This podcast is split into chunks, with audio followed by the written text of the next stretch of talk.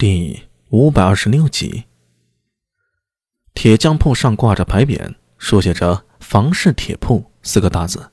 光看这字儿啊，笔力劲道，字形舒展，是上好的书法。或许就是房雪林生前自己提的，也不一定啊。此时，苏大为看到铁匠铺前，铁匠铺前站着两拨人，左边的是一身锦衣，年纪二十余岁，脸上略着几分轻浮。腰胯玉坠，袖口烫金，双手拢在袖中，正一脸阴沉地看着对面的人。站在他对面的是一个彪形大汉，身高六尺七寸有余，看上去雄壮之极。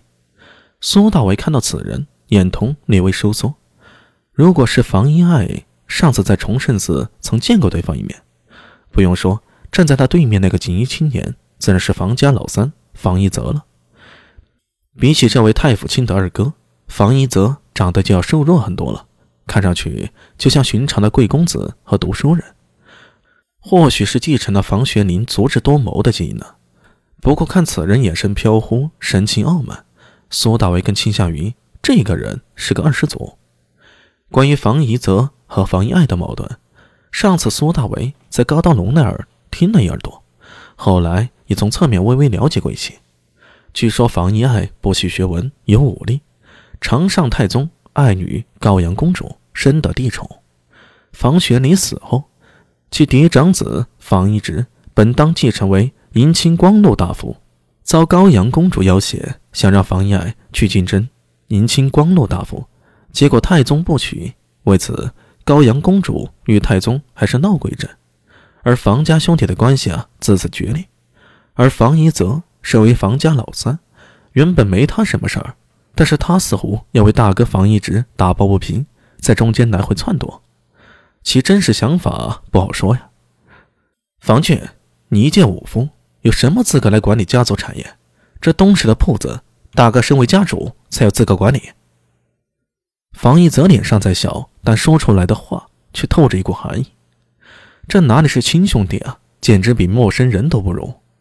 苏大为暗自摇头，被亲弟弟一番质问，房一爱的脸庞涨得通红，有些结巴的说道：“阿弟生前说了，东市的东市的铺子，铺子有我两成，这这件这件也归我。你把话说清楚，究竟是你要，还是你背后那位要？”房一泽从鼻子里嗤笑一声：“哼，房君，看你现在的样子，简直毫无主见。”为了博他高兴，连兄弟都不顾了。你，这是父亲留予我的，我我与与高阳有何干？房一爱急了，忍不住上前两步。他的身材实在魁梧，足足比房一泽要高出大半个头。一比之下，房一泽的气势立刻被压了下去。哪怕房一泽身后跟着好几个随从，也不由得后退了几步，色厉内荏的喊道：“咋的？”你还想动武不成？那叫长安人都看看，你为了一个女人，居然要动手打你亲弟弟，简直是狼心狗肺，畜生不如！三弟，你……房一爱明显说不过他弟弟啊，一时间双手紧握，牙齿咬得咯噔响，额头上青筋暴起，显得是愤怒之极了。哎，两位老爷，先消消气嘛。站在一旁的一位中年人赤着胸膛，露出古铜色的肌肤。手里还握着一条汗巾，显然是铺子里的铁匠。苏大为对此人有印象，记得他是铺子里手艺最好的匠人，姓穆，人称穆七郎。这间铁匠铺子平时以他为主。此时穆七郎对着两位房家少爷，脸上苦的都快滴出汁来了。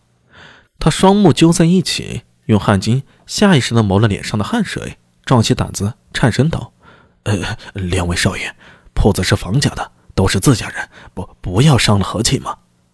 哼，谁和他是一家人？靠女人的怂货！一泽，房一爱从喉咙里低吼一声，这声音啊，把房一泽吓了一跳，脸上不由得微微色变。平时房一爱都叫他三弟的，或者表子，这直接喊名字，代表房一爱是真的生气了。旁边看热闹的人群不由得指指点点。一片议论声传入苏大伟的耳朵。哎呦，房下那么聪明的一个人，没想到走了以后啊，自家儿子却闹了起来。哎，自古兄弟西墙是取货之道。哎呦，依我看呢，这些贵族家里啊，还不如咱们寻常老百姓家里和睦呢。好了好了，你少说几句吧。阿米，一只手突然从后面拍向苏大伟的肩膀，却在即将碰到之时，苏大为身子一拧，一个下意识的动作闪开了。本来人群拥挤在一起啊，想做任何动作都会挤到周围的人，十分艰难。但是苏大为闪避时，腰和肩膀关节十分灵活，就像灵蛇一样，给人一种滑不溜秋的感觉。回头一看，看到苏庆杰戴着面具站在自己身后，手有些尴尬的停在了半空。世子，你不是回县衙了吗？苏庆杰有些欣欣然的把手收了回去，摸了摸自己的鼻子。你刚才躲得倒快呀！对了，我是想有件东西没给你看，特意追上来。